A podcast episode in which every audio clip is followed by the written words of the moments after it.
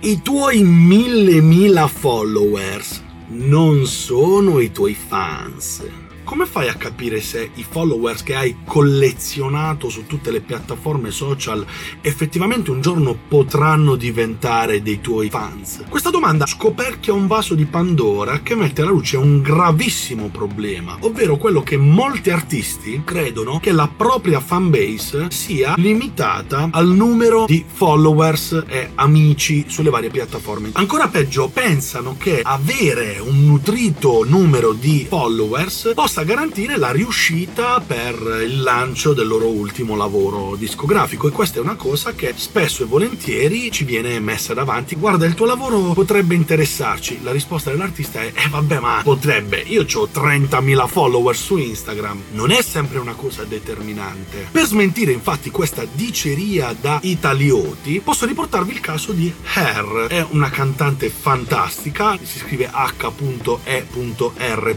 Lei su Spotify Spotify ha una cosa come 10 milioni 300 mila ascoltatori mensili singoli sulle piattaforme social. Andiamo ad analizzare tutti i suoi followers arriva forse a 4 milioni ad essere buoni. Questo è il tipico caso in cui chi se ne frega di chi sei sui social fai della musica fantastica posso seguirti posso ascoltarla e il social non c'entra niente. Però mio caro amico musicista non disperare cerchiamo di capire come uscirne dopo la sigla. Questo amore. Questa cosa la capisco capiscono solo quelli nati in Puglia. Tanto grande quanto il mare. Bene, finalmente dopo anni di sacrifici, sbattimenti, rotture di scatole, investimenti, live, pubblicità, videoclip, tralalleri, ti guardi intorno e dici interessante, i numeri sono incoraggianti. Ho un mio seguito di tutto rispetto, sui social vado forte, la gente guarda le mie storie e interagisce con i contenuti. E allora, acciderbo minchia, com'è possibile che su Spotify hai solo 50 ascoltatori mensili, magari 25 di loro li hai comprati a pagamento e hai l'armadio pieno di copie invendute del tuo ultimo capolavoro discografico, hai 70.000 followers sparsi tra Instagram, Facebook, TikTok e qualche strano social russo balcanico per incontri a luci rosse. Ogni volta che pubblichi qualcosa, il cellulare comincia a tremare per la quantità infinita di notifiche che ricevi, sembra che tutto funzioni. Ma ti sei chiesto quante di queste persone possono rientrare entrare nella categoria di fans, ovvero quelle persone che non si limitano a mettere un like alle tue storie, ma prestano reale attenzione alla tua vita artistica e a quello che fai. Sei certo che i tuoi follower siano ben informati su chi sei, cosa fai e dove vuoi arrivare? E che il tuo pubblico sia effettivamente, come si dice in gergo, in target con quello che tu offri? A questo aggiungi anche che per la smania di pubblicare roba su Instagram e sui social hai condiviso aspetti della tua vita che con la musica non c'entrano assolutamente niente. La risposta è semplice, scorri tra le foto del tuo feed di Instagram. Se sulla fotografia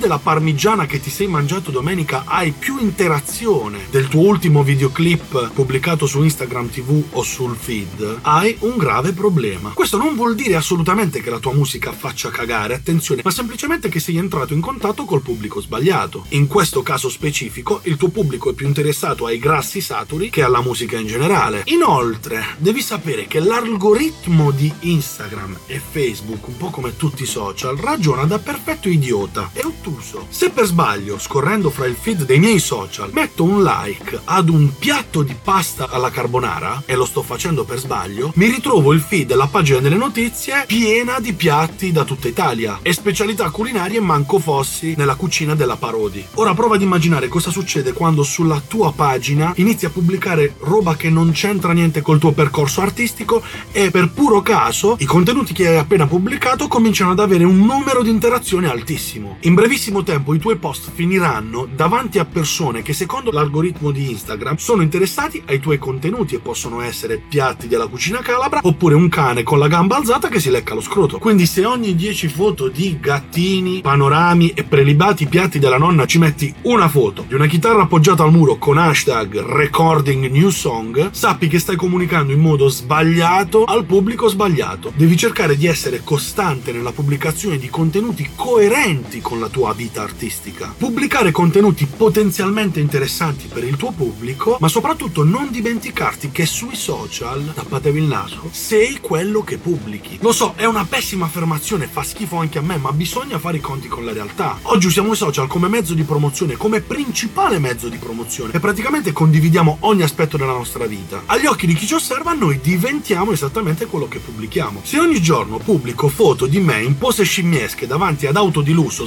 sventolando banconote da 100 euro, agli occhi di chi guarda potrei essere un milionario con la passione per le supercar e lo sperpero di denaro, oppure uno scemo che si diverte a fare il rapper idiota. Quindi se utilizzi i social per puro diletto, pubblica quello che ti pare, ma se ne devi fare uno strumento di comunicazione e promozione, ahimè devi cominciare a pensare come un dannato caporedattore. Prima di tutto sarebbe molto utile separare la tua vita privata dalla tua vita artistica. Se questo può servire anche fare due profili separati, in modo tale da dare a chi ti segue da un punto di vista artistico informazioni chiare di chi sei e cosa fai. Munisciti di un calendario editoriale e programma i tuoi post e i singoli contenuti a intervalli regolari. Scegli tu quando pubblicare, ma fallo preferibilmente quando il tuo pubblico è più reattivo. Non esistono giorni di ferie o pause sabbatiche. È fondamentale che tu sia costante e puntuale con i tuoi post. Che sia Natale o Capodanno, non devi assolutamente mancare mai un appuntamento. Hai a tua disposizione dei mezzi pazzeschi che sono stati sviluppati per i social network e ti permettono di programmare le pubblicazioni anche con largo anticipo. Facebook ha rilasciato una piattaforma molto simile a quella di YouTube Creator Studio che si chiama Facebook Creator Studio. Questa ti permette di pianificare i contenuti sia per Facebook che per Instagram, ma udite udite anche per Instagram TV, oltre che a fare l'analisi dei dati e l'interazione con i tuoi post. Per farla breve, se hai